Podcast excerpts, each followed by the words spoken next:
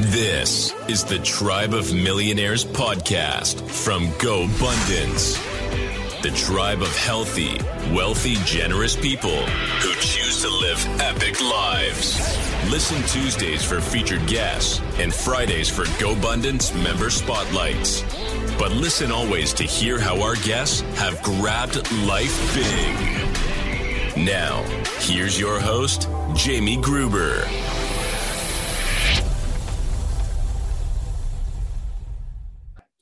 What's up, everybody? Welcome to the show. I, I this guy and I have chatted for god damn close to an hour before we even started recording. Fascinating man. You're going to get a dose of energy. You're going to get a, an amazing story. Let me let me tell you a little bit about my guest Sean Casey today. So he is a Cincinnati Reds Hall of Famer. We share Bob Castellini as friends, uh, which is amazing. He's a three-time Major League Baseball All Star a 300 uh, career batting average, I believe 302 career. I could be wrong about that. Hit 529 in the 06 World Series with the Tigers. He was the 1999 Hutch Award winner for perseverance in the face of adversity. And we could go on forever. He's nicknamed the mayor. We've got a bunch of stuff we're going to talk about that he's involved with. Uh, wow, just an incredible guest to have, Sean. Man, thank you for being here. Oh, Jamie, man, thanks a lot for having me on, man. I'm really, really looking forward to it, brother. Really looking forward to it. Uh, the, the pleasure is on this side. Trust me, and this is got to get really cool. So let's go. Let's go with backstory. So give me a yeah. little bit of, uh, of of the story of Sean Casey. Many people are going to know your name. They're going to remember you from your days in Major League Baseball. In fact, most people I've mentioned that you're going to be on to are like, Sean Casey, first baseman. I remember that guy. Like, so you're you're well known enough in that regard, right? But give me a little bit of the beginnings of this, back to high school or whatever it might be. Yeah. Start from there and take us through. You know, it's funny with my story. I look back. You know, it, it, it's it's it's amazing how you know at 47 I look back to my life and I'm like, man, when did things kind of get going for me? And sure. you know, as a dad with four kids, and you know, the advice that you give your kids, you know, I know from my dad and, and my relationship with him, you know, it was it was impactful. Like what he said to me on a couple occasions literally changed the trajectory of my life. And so I, I kind of go back to like I was 14 years old. You know, I was one of the best players all the way up. Like when I was 12, you know, 10, 11, 12, 13 years old. I was, you know, I was uh, you know, one of the better hitters in, in baseball and and all that. Well, we got to 14 years old, my freshman year in high school man, it was funny. It was the first year I really didn't play that much. You know, it was the hmm. first year that I, um, you know, I, I, I the, the coach obviously didn't see me at 12 when I was hitting homers, but at, at 14, yeah. he made his own judgments. And I remember going home to my dad after like game five. I'm like, Dad, can you go talk to the head coach? Because, you know, he doesn't know how good I am. He doesn't know that I've been the best player 10, 11, 12, 13. You know, you got to, can you just go talk to him, you know, so I can start getting some at bats and starting, you know what I mean? Cause I'm better than the guy that's starting ahead of me. Yeah. And I never forget it. You know, my dad, you know, just, just a great guy, philosopher, you know, just to, you know, start his own company, just a go-getter of a guy. Remember him sitting, sitting at me, looking at me and saying, you know what, Sean, you know, I'm not going to go talk to your coach because he obviously sees something that if you were glaringly better than that kid, you'd be playing. And he said, so you need to work harder. You need to get glaringly better. You need to put more time in. You need to, you need to, you need to get better at your craft. You need to get the reps in. And I was like, man, this is the first time I kind of heard this in my life. And a batting cage had just opened up in the town next to us. And my dad said, listen, I'll make a deal with you. And my dad didn't make a ton of money, chemical salesman, kind of a grinder, you know, and he's like, listen, so I knew this was a big thing when he said it. He's like, listen, I'll buy as many tokens as you'll use.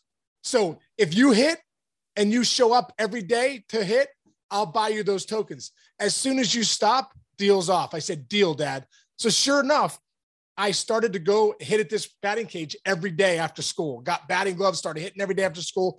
I ran into a guy, um, this guy named Frank Porco, who was like a hitting coach at that facility.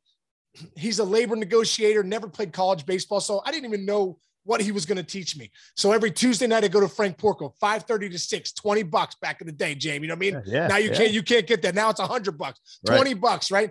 20 bucks. He'd show me a couple things, but man, it started to ignite my passion for for hitting, for skills, like for understanding, man, keeping your front shoulder in, how to relax, how to see the ball, how to drive the ball the other way. So next thing I know, showing up to hit wasn't that hard anymore, man. I showed up every day with the batting goes hit, hit, hit, hit, hit. Tuesday night, Frank Porco, and those other six and a half, seven days. And I always tell people, I go, listen, you don't get better on a lesson. You get better when, when you're by yourself. You get better on the time that you're taking to sit, you know, you get better on your own. You know, you don't get better at practice. You don't get better in a lesson. You get better when you're working in the garage and, and you're working the batting cages. So sure enough, my goal was to start JV. So after all these reps and all this time, bam, my JV year comes, I start, right? I'm starting to be glaringly better. Junior yeah. year, I start. Senior year, I start. Boom. I'm thinking things are rolling. And, I, and at that point, I wanted to play Division One baseball. It was always my goal. It was so funny, bro. At 12, I said I'm going to play in the big leagues one day. And people would say, "Well, you know, you're you're kind of heavy set. You don't play great defense. You don't run well. And I didn't run well at the time. You know, I wasn't the guy on the field that you looked at and go, that guy's going to play in the big leagues one day. You looked like at me deer, and you said, right. yeah, yeah, you, yeah. You looked at me and you said, that guy looks like he's ice skating in quicksand out there. You know what I mean? but in my mind, James, I said, I'm going to play in the big leagues one day. And it was, a, it was that crazy.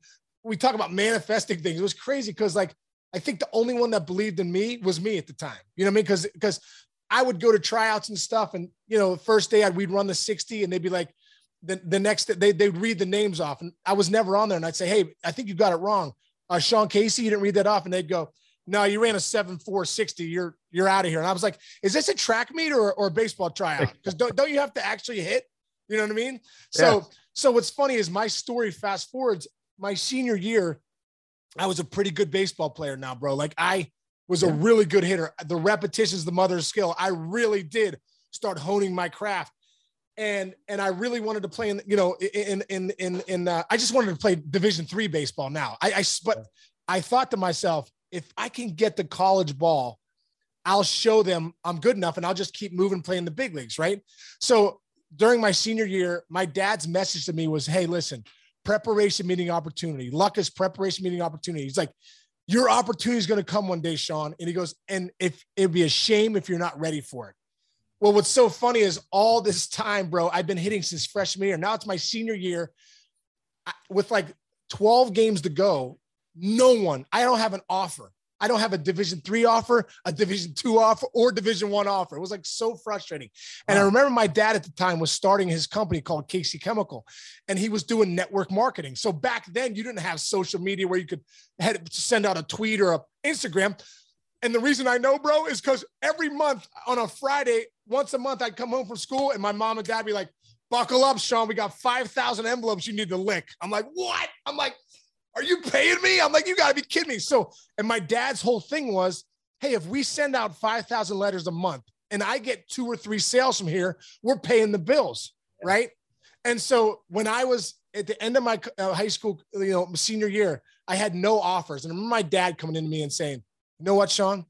If they're not going to come to you and looks like they're not, right, right. he's like, he's like, you better go to them. And yeah. so what I did was he goes, write 30 letters, sit down and think about the schools that you want to go to and write them down. So I did. And it was, and James, it was division three, division one, College of Wooster, Marietta, Clemson, Penn State. So I, I yeah. wrote all, yeah, I wrote all these letters, sent them out. And the, on the 31st letter, my dad said, Hey, listen, why don't you send University of Richmond one? They sent you a flyer. They sent you a flyer last year after they saw you in the Keystone State games. So the last letter I wrote was University of Richmond. I wrote it down. I'd like to come there. I think I can hit. I know. And I didn't even want a scholarship. I said, I just want to get in and walk on. So yeah. sure enough, bro, week goes by, a couple weeks by, no one responds to me. So I, I know at this point, I'm, I'm going to go to John Carroll in Cleveland. I don't even have an offer. I'm going to try and walk on and see what I can do. And I remember asking the John Carroll coach, Hey, has anyone ever been drafted out of here? And he said, Well, Don Shula went here. I was like, What the hell is that? How's that help me? I was like, I'm not getting a football coach and right. I'm trying to get in the big leagues, right? Yep, yep. So, so sure enough, um, with four games to go in my high school career, we play this team called Montour. First at bat, bases loaded, double in the gap. Next at bat, left center, double in the gap. I end up hitting four doubles, four, four for four, four doubles, eight RBIs, right? So in the seventh inning, my coach Jerry Malarkey's like, "Hey, Case, you're having a great game. What? You, how many hits you? I got four hits, eight ribbies, four doubles." He goes, "You know what? That's great, man." He goes, "You see the guy over there?" I said, "Yeah." He goes, "That's the University of Richmond pitching coach. He drove up with his wife to see you play today." He drove six hours from Richmond. I said, yeah. "No way." So after the game, Mark McQueen came up to me, who was the pitching coach, and he said, "Hey, man, really like your swing." He goes, "Let me go home. Let me go back and talk to the head coach, and you know, and we'll call you later." Next day, they called me with a thousand dollar scholarship Wow. to go to the University of Richmond. Yeah, which was like it was 30 grand a year to go there. Right, right, my right. dad was making 33 grand. So it was like, oh my God, like we're like my dad's like, we'll second mortgage the house to get there. You know what I mean? But but that Yeah. was that was my only offer. I got a thousand bucks. I went to Richmond. And sure enough, man, talk about paying it, playing it forward. I started my freshman year there, was a freshman all-American. My sophomore year, I played well. Then I went to the Cape. And in the Cape Cod League is the, the, the elite of college baseball. And I didn't know if I belonged there or not. But then I started to play well. I, I ended up hitting 340, led the league in RBIs. I was the I was the top first baseman in the league over Todd Helton at the time. And they talked about Helton being the first pick of the draft. Yeah. That was the first time for me that I was like, all these swings, all this belief in myself that I'm going to play in the big leagues one day. And I'm just going to keep hitting until I'm going to keep that process going. And the results are going to keep showing up if I keep doing it. Sure enough, after my sophomore year, I went back to Richmond. I won the NCAA batting title my junior year, number one player in Division One baseball. So think about this: three years ago, I can't get a Division. Three offer. Division Three. I Yeah. I write those 30 letters. Three years later, I'm the Division One batting champion. I hit 461. I was the Oh. best hitter in the country. I become the second round pick for the Cleveland Indians Yeah. and I go into pro ball. And it's just, you know, it's amazing. And a couple years, two years later, I'm in, I'm, I'm in the big leagues with the Indians, then with the Reds. And Yeah. then bam, the journey started. But had that conversation with my dad at 14 gone differently, where he goes and talks to the coach and says, Hey, you got to play my son. You know, he's better. You know, he's better. You know, he's better. He did the exact opposite and said, like, you have to take accountability for yourself and go out and do it. You actually have to put in the work and go and do it. And then the, the next lesson of, you know, when I was a senior was no one's coming for you, man. Yeah. No one's coming to help you. You got to actually go out there and help yourself. You got to go take it if you want it. Like no one's going to send you letters and think you're this great player because obviously no one's no one's coming. You got to go out and let people know who you are and put it out there. And I think like those two conversations with my dad and I look back at my 12 year career and all the wonderful things that have happened, man, as a father, when I look back at that and I go, man, I, I, there's a lot of gratitude in those conversations and those life lessons that it wasn't like things are just handed to you. Like, cause they never handed to my dad. And he knew that, that when I go off in life, you know, I got to figure it out and I got to be able to put the energy and the time into it. You know, it's incredible about that. Your dad gave you the gift of not allowing you to be a victim. And I, I, I can't help but reflect on myself. And I, this isn't an indictment of my parents, but my parents would have gone and talked to the coach. Like that's just their, that's just their, that's their way of being. They're just they're protecting their baby boy, not thinking like, you know, oh, I'm robbing this guy of accountability, meaning me, but they would have gone and talked to the coach. So you're right. I, I mean, I love how you're, you're making the point that life really pivots in these little moments, right? That little moment, talk to the coach, not talk to the coach. That decision created potentially, Right. you know, other things along the way, but potentially set you off on a path that, hey, write the letter to Richmond. That sets you off on a path, right? It just, it's incredible. But the thing I'm wondering about, and maybe it is the fact that you stuck to the process. I don't know. But at 12 years old, I'm going to be a major leaguer. You're running a 7.660, whatever the heck Yeah, it was. yeah, like yeah, you're, too slow to, to be a, a ball player Yes. you know, you're not getting in. Then you you get to this the Cape Cod League. I don't know if I belong here. I've had that feeling in so many ways. Even just joining GoBundance, I felt that the beginning, like, man, do I belong around these guys? Right. Wh- what is it? What is it that that allows you? And you won the Hutch Award for perseverance in the face of adversity. Yeah. What is that? Were you born with that? Is that something that you attribute to your dad? Is it just that you've been so focused on the the the habits and process versus the result? I mean, is it all of it? No. What, what do you attribute your ability to overcome that adversity and stand in the face of a bunch of people at 12 and say, I'm going to be a Major League Baseball player. Screw all of you for laughing at me. Or I don't Yeah. care that Todd Helton's the number one pick. I'm better than him. Or I'm better than this kid in ninth grade. What is that? yeah. Isn't that, isn't that funny? Yeah. It's amazing. I think there's a lot of different things that go into that. Um, and I and I also think there's a little bit of a dreamer in there. You know, a little bit of a dreamer that, you know what, man, like, nah, I'm gonna do it. And like I had such a deep-seated belief. And it's funny because, like I said, I was a little, you know, I I I was a little heavier as a kid. Like I said, I wasn't the athlete you saw. You said you, there's no one that looked at me, Sean Casey, back then said, this guy's gonna play 12 years in the big leagues. No one, not not anybody. But what's so funny is I remember going to the Three River Stadium with my dad with the Pirates. And my- I remember looking at my dad when I was 15, got my nachos in hand, salsa and cheese ready to go. I looked at my dad and said, I'm going to be here one day. And the greatest thing about my dad was he would say, Why not you? Why not you? And I remember that. I remember people would say, 0.00001% of people are going to play in the big leagues. You should get a job. And I said, Well, well, why not me? why not me in that 0.001%? You know what I mean? And I, in my junior year in high school, my dad bought me three books. And I wasn't a reader. I wasn't, you know, I, I didn't, I didn't read at all back then, right? I'm a big reader now, but I wasn't a big reader then. Charlie Lau, The Art of Hitting 300, Ted Williams, The Science of Hitting, and Harvey Dorfman, The Mental Game of Baseball. For whatever reason, brother, I fell in love with that book, The Mental Game of Baseball by Harvey Dorfman. And I used to go during my during my free periods in school. You know, everyone's, you know, I go eat lunch, then I go to the library. I couldn't believe it. I'd open up the book and I'd start just, you know, I, here it is right here. Matter of fact, here's the book. I used to, I used to literally holy go, cow, right there. I used to go that, and that wasn't dice. a setup. I like that. It wasn't. No, I swear it wasn't. I had it here for another show, yeah. but it wasn't a setup. And you know, this the book on confidence, right? Make confidence a very top priority. Attitudes, like the winning attitude, the losing at mental discipline. This is my this is my biggest chapter, mental discipline. I'm in control. Let's get the job done. Like this stuff started to hmm. come into my mind like you wouldn't believe at 16, right? At 16, I dove in this book. And that's what I tell people. I'm like, listen, you either do or you don't. Like you either put the time in physically to take the take the take the reps and get and get the skill and then develop your mind, right? So like this helped develop my mind so much at 16 so that I started to learn especially the one thing Harvey talked about like focus on the process not the results, focus on the task at hand. What's your job? And I started to buy into that at like 16, 17, 18 years old. And I can remember and, his, and another thing he used to say was breathe or die. You got to be able to live in the moment and that breath gets you into the moment, right? And so for me, what's so funny is I I got so engulfed in in that belief in myself that if I can lock in every time I take the field and every time I get into my at bat of the process of my at bat of slowing down, of hunting the fastball, of looking middle away, reacting in, and I can do that over and over and over. That consistency will give me results, right? showing up every single pitch, not every at bat, not every game, every pitch. And I think when I learned that, it, it, took me to another level. But I also understood too, I could take that to my weightlifting. When I show up to lift weights, I'm not gonna, I'm gonna hit every rep.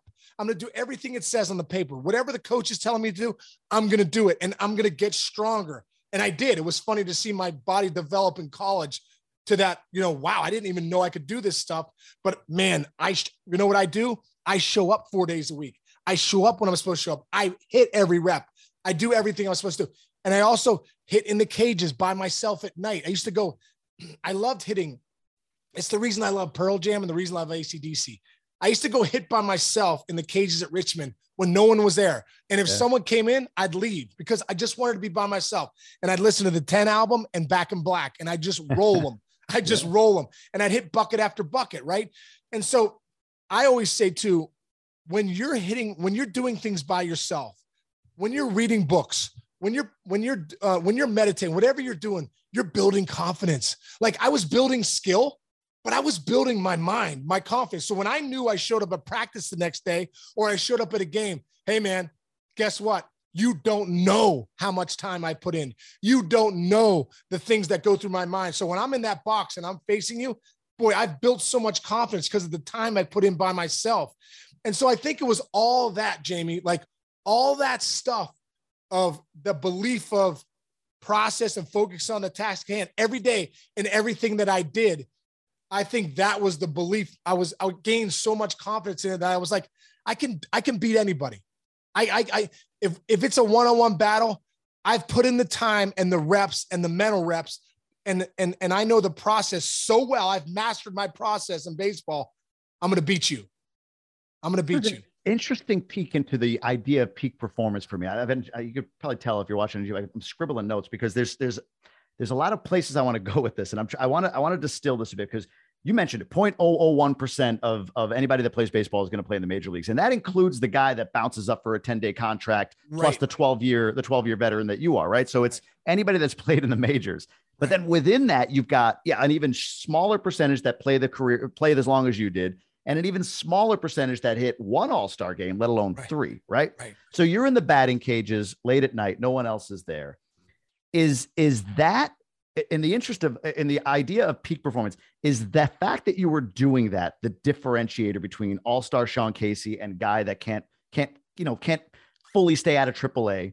Or is it something that you're doing in those cages? Like, so, okay, great. You're taking the reps, you're listening to music, you know, you're building your confidence, you're taking the reps. But is is is there intentionality with each swing that you have? Like I I think about books. I read a book and I know for me, like I'll oh, that was interesting, throw it away on to the next book. And I might not extract anything from that book. Like, right. is that where peak performance lies? Is it in the fact that yes, you're doing it, but is there something that you're doing when you're doing it that that takes it to that next level? Does that make sense? What's going on, everybody? It's Jamie. I'm jumping in real quick here because some people are listening to this podcast thinking, man, I hear this guest, I hear what they're talking about. This whole GoBundance thing sounds pretty cool. I'd love to be a part of that. And I would say to you, if you are qualified to be part of GoBundance, you're a millionaire or accredited at the very least, jump onto GoBundance.com and just put your application in. You'll get on a call, it might even be with me, where we can talk about what you're trying to do, what you're trying to accomplish, and what it is to be part of this community in depth. Would love to have a conversation with you about that. It's been just so life changing for me. And for those of you out there that are saying, yeah, sounds great. I would if I were a millionaire or if I were accredited, but I'm not there yet. We've got that now. We've built a program and I run it. I love love being a part of it. I left my job for it called Emerge and Ascend. Emerge is where you got to start. It's a 12 week intensive sprint goal setting course. You're going to get curriculum every week. You're going to get live intervention every week. You're going to get connection with GoBundance members every, week. You're going to get accountability from like minded people every week. Jump into that, kill it, and we invite you to ascend, which is essentially the GoBundance mastermind without the million dollar requirement. And we actually even add in coaching to help folks find their purpose, their mission, their values. It's intense. It's it's everything all wrapped in one. So again, if you're a millionaire or you're at least accredited and you're wondering about this GoBundance thing and that should I shouldn't I just apply. Throw your name in. You lose nothing. All you do is put your name into an application form, you get on a phone call and then you decide. If you're not yet at that million dollar mark, look at emerge. Gobundance.com slash emerge and what you can do as well is drop my name in there jamie j-a-m-i-e and we'll knock 200 bucks off the tuition for emerge. Jump in there and we'll get you started on your journey toward being a whole life millionaire toward getting to gobundance whatever you want. People in emerge people in ascend people in gobundance all report back often the changes it's made in their lives financially relationally and everywhere else. So go to gobundance.com check all of that out see wherever you are, dive into that particular area of GoBundance, and we'd love to see you inside of the tribe. Now, back to our show. That's a great question. Because I, I mean, I think you nailed it. And I, I tell my kids all the time. I was like, when you go into the cages, I have two sons that play in college. One's one's a sophomore at Dayton, one's a freshman at Kent State. But nice. we've been hitting their whole life, and I've told them the same message. Like, if you want to go hit, let me know because I'll be ready to go hit with you. But I'm not going to ask you to go hit. I'm not going to tell you it's a good idea. If you want to get better, I'm showing you the equation, right? But I said, when you get in the cages, you have to hit with intention. Hmm. You can't just show up and rep it out.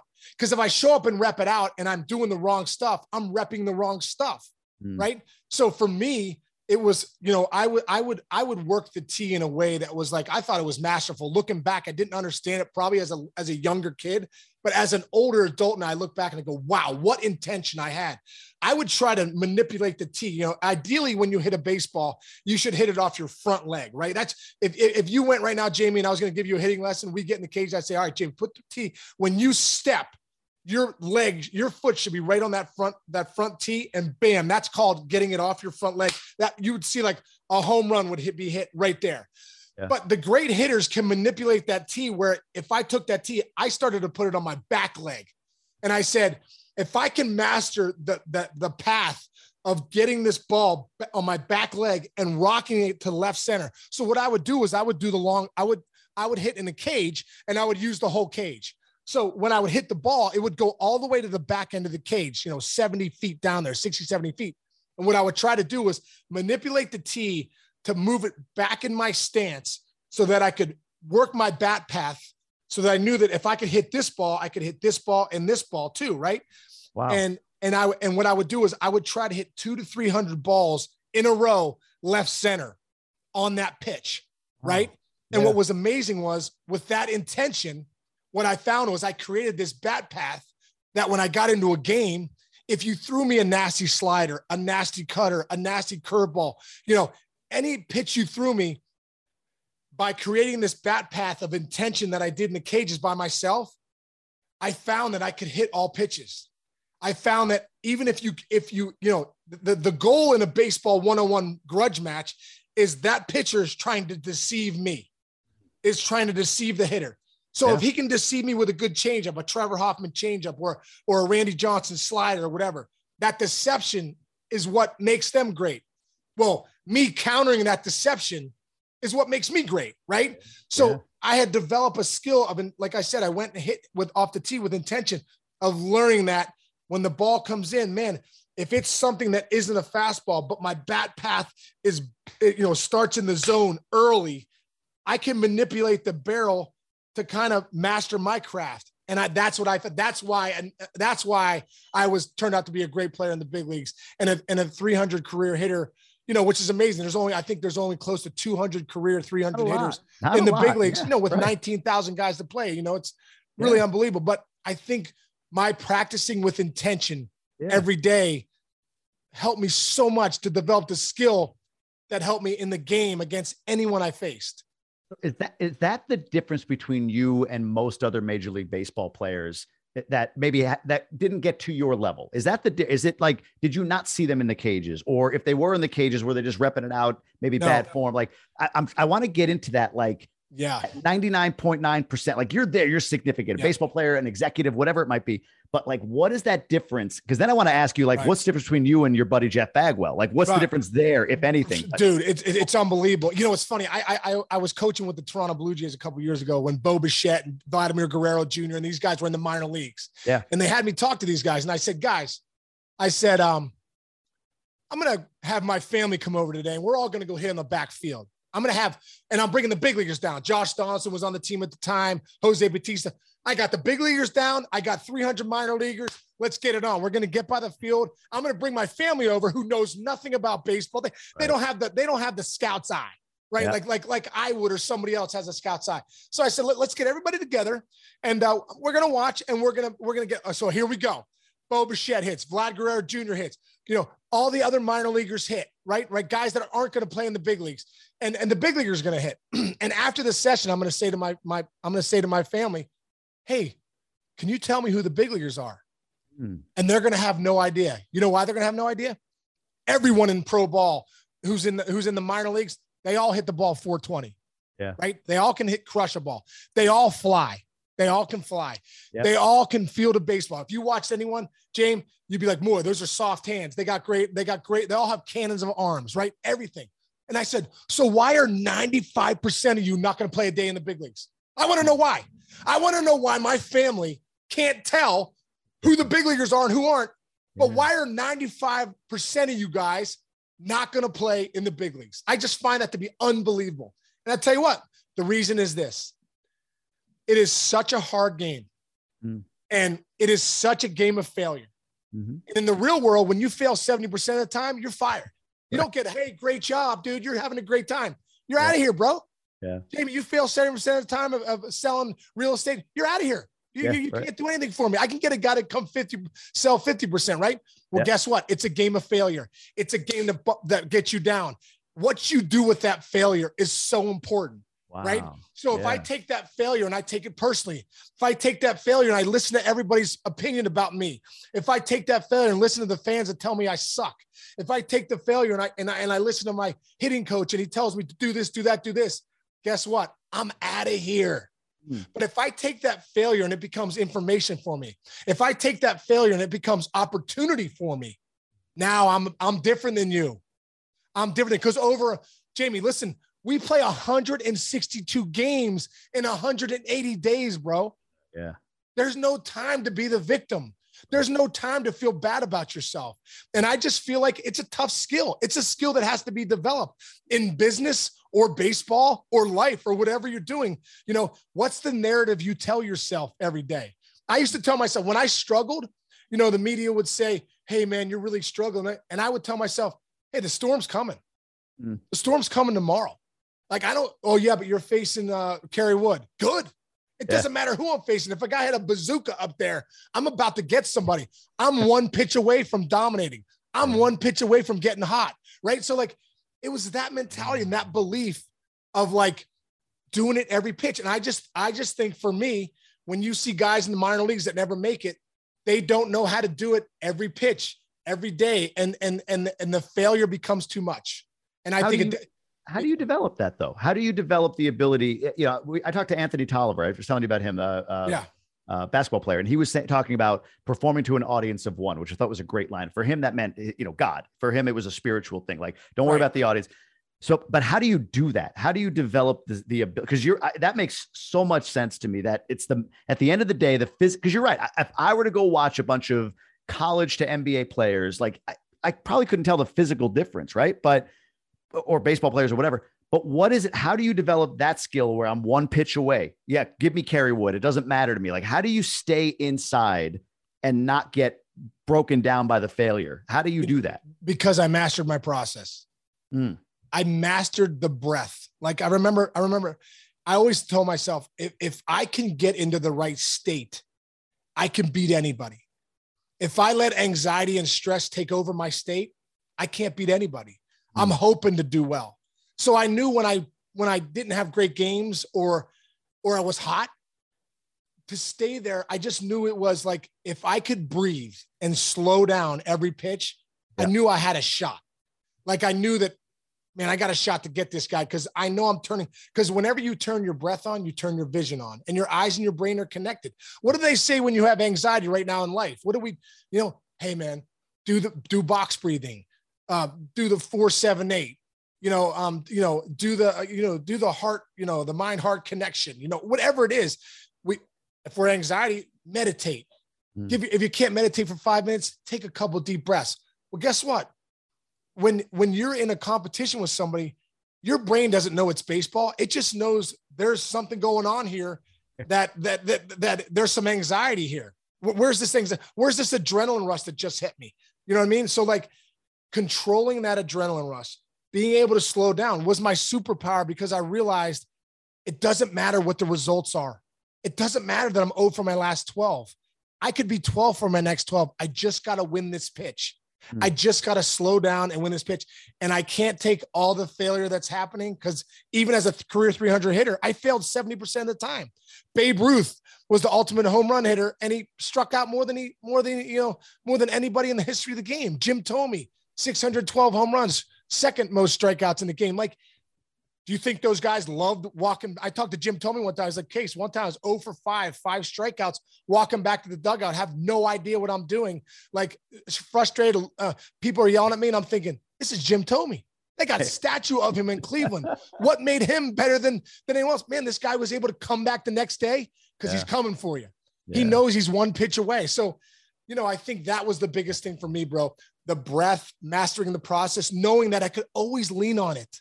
I could always go back to it.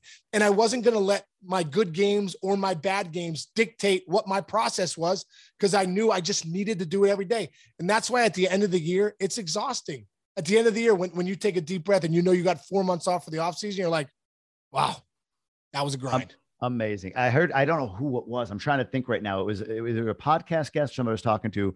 Uh, they said the, the, the physical difference, the only difference between your body's recognition of fear and excitement is breathing. You don't breathe when you're in fear. So to your point, and he, that person was saying you need to sort of, if you, if you recognize the fear and breathe in that moment, you'll convert it to excitement. You'll Oh, convert your bodies right from fear to excitement. I thought that was I a love that. brilliant thing. And I, I, I, whoever said it, I apologize if I'm stealing your line. I'm not taking credit for it. It's I love that. line, but I love, and right, you change your, and you change your state, right? I mean, you change just said, state. you went Yeah. from an anxious state to a state of okay i'm okay Yep. i'm okay like i'm not getting chased by a saber tooth tiger here Right, right, i'm right. actually safe i'm okay i can let me just get out of this anxious state into a state where i can i, I think really quick in 2006 it was one of my favorite at bats in my career i'm in the world series i'm having a great world series my last at bat of the world series game five adam wainwright ninth inning uh the, the cardinals are up i think four to two in the game they're three outs away from a World Series title. They're up 3-1 in the series.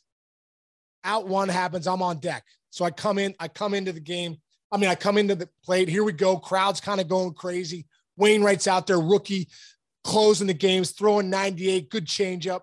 First pitch heater, bam, gets me 0-1. So I'm like, I take a take a big swing. Like, okay, I'm good. Next pitch, changeup. Totally has me off, deceives me big time. I out front, swing and miss you know, now, brother, a moment in my life that I've never experienced a deafening roar like this, and I'll never experience it again. I step out. Now, think about this 60,000 people in St. Louis know they're one strike away and one out away from a World Series title. They come to their feet in a deafening roar, bro. Deafening roar. And I stepped out. I remember getting caught in the moment. I was like, oh my God, is that loud? Holy, like uh, my ears are ringing loud. Like I, oh my God, I start, I remember looking around like, and, and, and places going on. Then I thought to myself, okay, my only shot in this environment of pandemonium, all against me in this moment is to get back into the moment and lean on the process that has helped me my whole career to this point. This is going through you. This is what you're thinking at this moment. At this moment, I'm no thinking, shit. yes, wow. I'm thinking, this is what I'm thinking. You got to get out of this moment because this is this is nuts. This is anxiety times a million. This is this is a this is loud as loud as you've ever had it. I got to get out of this moment. Yeah. This state I cannot perform in. So I remember I took two breaths. Was one of the only time it's like I got one, you know, through my nose. I mean, th- through my belly into my nose. Got that breath, and then I stepped in the box, and I was like, and I got in, and bro, it was unbelievable. Crowd's still going. They all of a sudden go away. Crowd goes away. I look out at Adam Wainwright. I don't think about game five, two strikes, nothing. I just know if this pitch, I can get it back to one, two and switch it back in my favor. He throws me a next changeup, tries to get double up on the changeup, but he got me 0-2. I take it. Well, I said a good take. Back to one, two, step in, take a breath, back in the flow state. It's like almost a tunnel. It's me versus Adam Wainwright. Two minutes, uh, about a minute earlier, was pandemonium. I'm back in the state I need to be in. Next pitch, high fastball, 2 2. I say to myself, this guy does not want to pitch to me for whatever reason. I'm hot, but he needs to come out. Now I got him. Next pitch, another fastball down, 3 2. Remember, like being as relaxed as I've ever been in my life. I don't see anything. All I'm thinking about in myself is see the ball, hammer it, see the ball, hammer it, ball, ball, ball. He throws me 98 mile an hour fastball. Bam! I cover one, rocket into the gap. It hits the, I mean, it would have gone through the wall. It hits the wall, ricochets. I double. Um, you know, I get taken out for pinch runner, obviously. So, you know, it just never like, stops. Uh, this moment just changed me. I was all like, ah, and then you're like, yeah, I'm yeah. Like, yeah, get him, get him out of here. Get him. But I'm on second base, and I thought to myself, like, I was having a moment, like that. Now it's now, now I've now I've silenced the crowd. Yeah, yeah. I've gone from absolute pain to complete silence, and I'm on second base, and I come in. We end up, you know, they get two outs, we lose the game. But I look back at that moment in my career, that at bat, and I say, I all the moments from 14 years old, yeah, all the moments of this book, all the moments of the at bats I had and the experience. I always tell my kids, you can't teach experience. Mm. I leaned on that experience in that moment to come through when when it was as anxious and deafening as ever. And I was like, there you go. That that's what it's all about right there. Holy cow, man. That that was straight fire. Like I I'm like shaking. Unbelievable. That's an incredible story. And yeah. I, I love the the blend. I mean, it's a fun story. Everybody remembers that yeah. World Series, everything else. But at the same time, the the the to take us through that thought process, take me through it. And and the the uh you know what you reminded me of? What's the movie? For Love of the Game, Clear the Mechanism. Oh, yeah, yeah, Clear the Mechanism. That's yeah, kind yeah, of what, yeah. that's what that that's the what I thought of when he right. said. But it's yeah. it's to your point, it's the it's the uh uh what's the word? The aggregation, the I can't think of the word of all of those years and that time and those reps and the intentionality yes. in those reps, that peak performance moment. It culminates with you taking 60,000 fans out of a game, at least for a moment, with yes. a rocket shot, a rocket yes. shot, like you said, that would have gone through the wall because you did you followed your process. Holy shit. Exactly. And so talk wow. about talk about the house being on fire. Yeah. Like, hey, the house is on fire. What are you gonna do? Oh, my plan is to get the pictures and get out. I always tell myself, right. you know, get the pictures and get like the house was on fire, yeah. but I had a plan. And yeah. the, the plan was old reliable. It had worked for it was my ninth, it was my ninth year in the big leagues. It had worked for nine years. It had worked to go to three all-star games. It was gonna work again in that pandemonium. I just had to have awareness of what was going on and get myself back to the state I needed to get to perform. Wow, man. We're going to talk about the mayor's office, your podcast, your YouTube channel, because if people loved that segment just now, that Adam Wainwright story, you're going to love the mayor's office. It is literally like you walked into you walked into the locker room and you're hearing guys talk unfiltered about baseball. Yes. We'll talk about that in a moment. I want to be respectful of your time as well, but I do want to ask this real quick. The difference, eh, this is my perspective, the difference between your career, significant career, and say that of a you know, Derek Jeter, Jeff Bagwell, these guys that that go to that like oh oh oh oh oh oh one percent. Is that is there an element of luck there? And what I mean by that is not like they're lucky to be where they are, but like, are you so razor thin close when you're at that level where you are and say, let's go with Jeff Bagwell, just because I I, I yeah, loved yeah. His, I loved his interview yeah. that you did. Great. But is it just like longevity, uh, the right team, the right situation? Like, is that the difference there? Or is there anything that a Jeff Bagwell does that you didn't in his career? Or is there anything in his mindset that you feel was just like that razor's edge more than you or better than you? I, I don't know. Like, what's yeah. the difference at that level when we extract the smallest percentage of peak performance?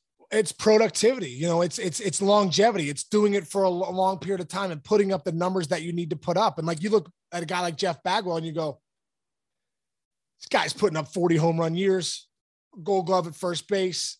He's hitting 300 you know and and you know the greatest thing about my podcast is this and and, and as a fan like yeah, yeah, yeah. I'm almost a fan of my own podcast because I'm like, amazing. this is unbelievable to hear Jeff Bagwell take me through his hitting process, take me through what he thought about at the dish, and you know, and and the and the batting practice he took, and and the just the, his thinking, because I know that's the separator at that level, you know, and so yeah, I just think those guys. I remember going to the 2004 All Star game, and we're sitting. This is the best of the best. I'm at the table. It's Mike Piazza, me, and Scott Rolen. We're sitting there, yeah. and you know, we're talking baseball, and you know, and Albert Pujols at the times the best player on the planet, Huge. right? Well, yeah. him and Bond, him and Bonds are the best player, but Pujols is doing things. You know, it's it's unbelievable what he's doing.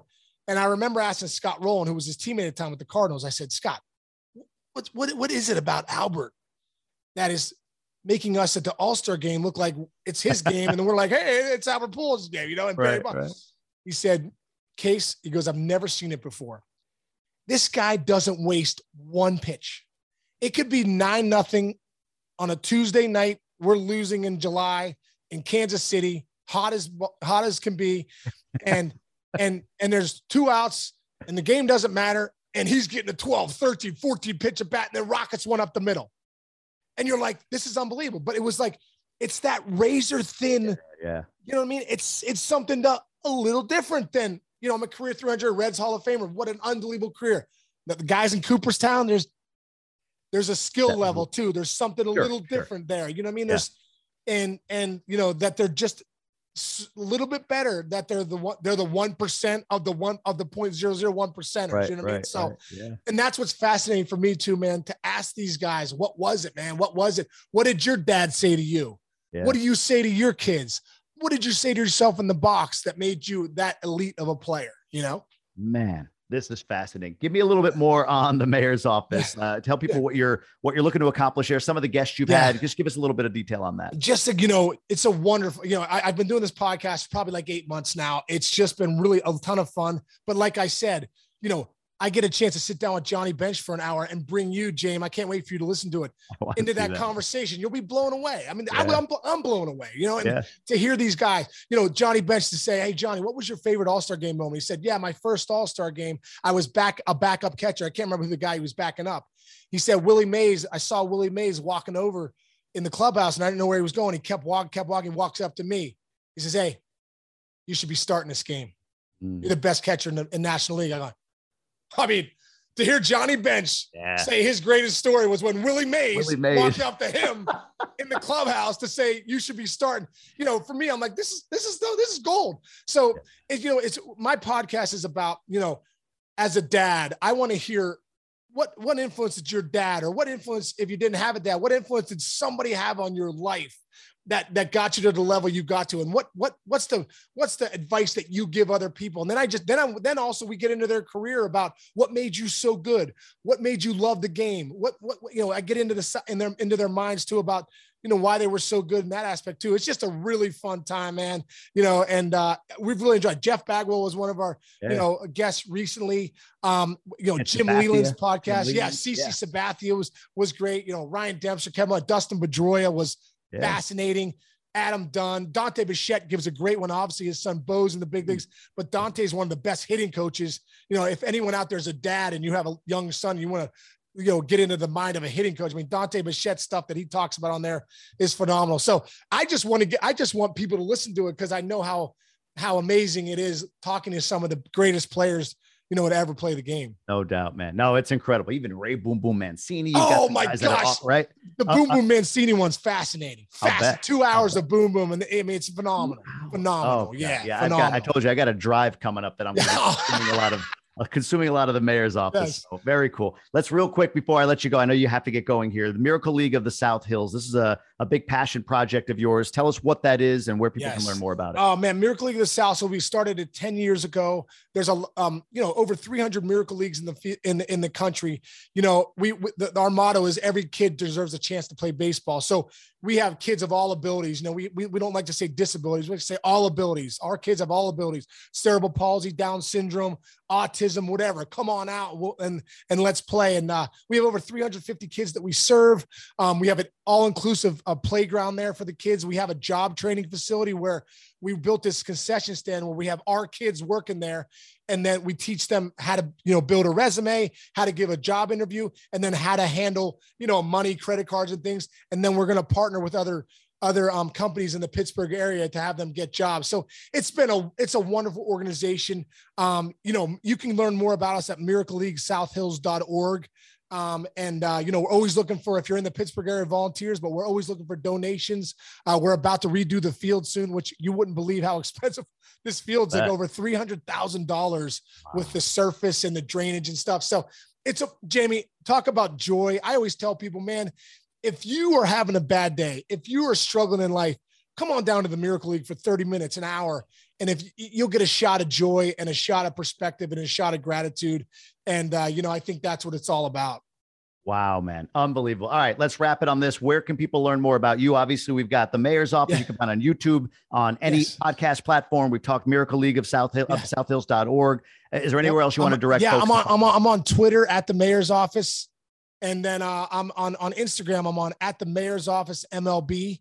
And then we also have our YouTube channel. Uh, you know, I think the mayor's office with Sean Casey or whatever. Yep. So all over the all over the place, bro. You know, getting it out there, the there. And man, I, you know, you're. I told you this when we were talking earlier. Your energy is unbelievable and infectious. And I, what was the name? I said you're like the COVID of. uh Yeah, yeah COVID yeah. of.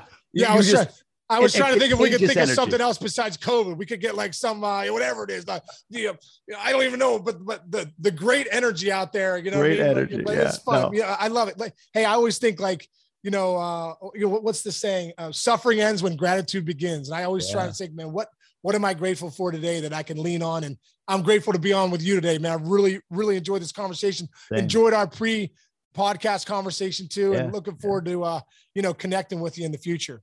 100%, man. No, thank you so much for this. I appreciate you. I'll let you get out of here. Thanks again for being here. Okay, Jamie. Thanks so much, man. The wrong tribe confounds, the right tribe compounds.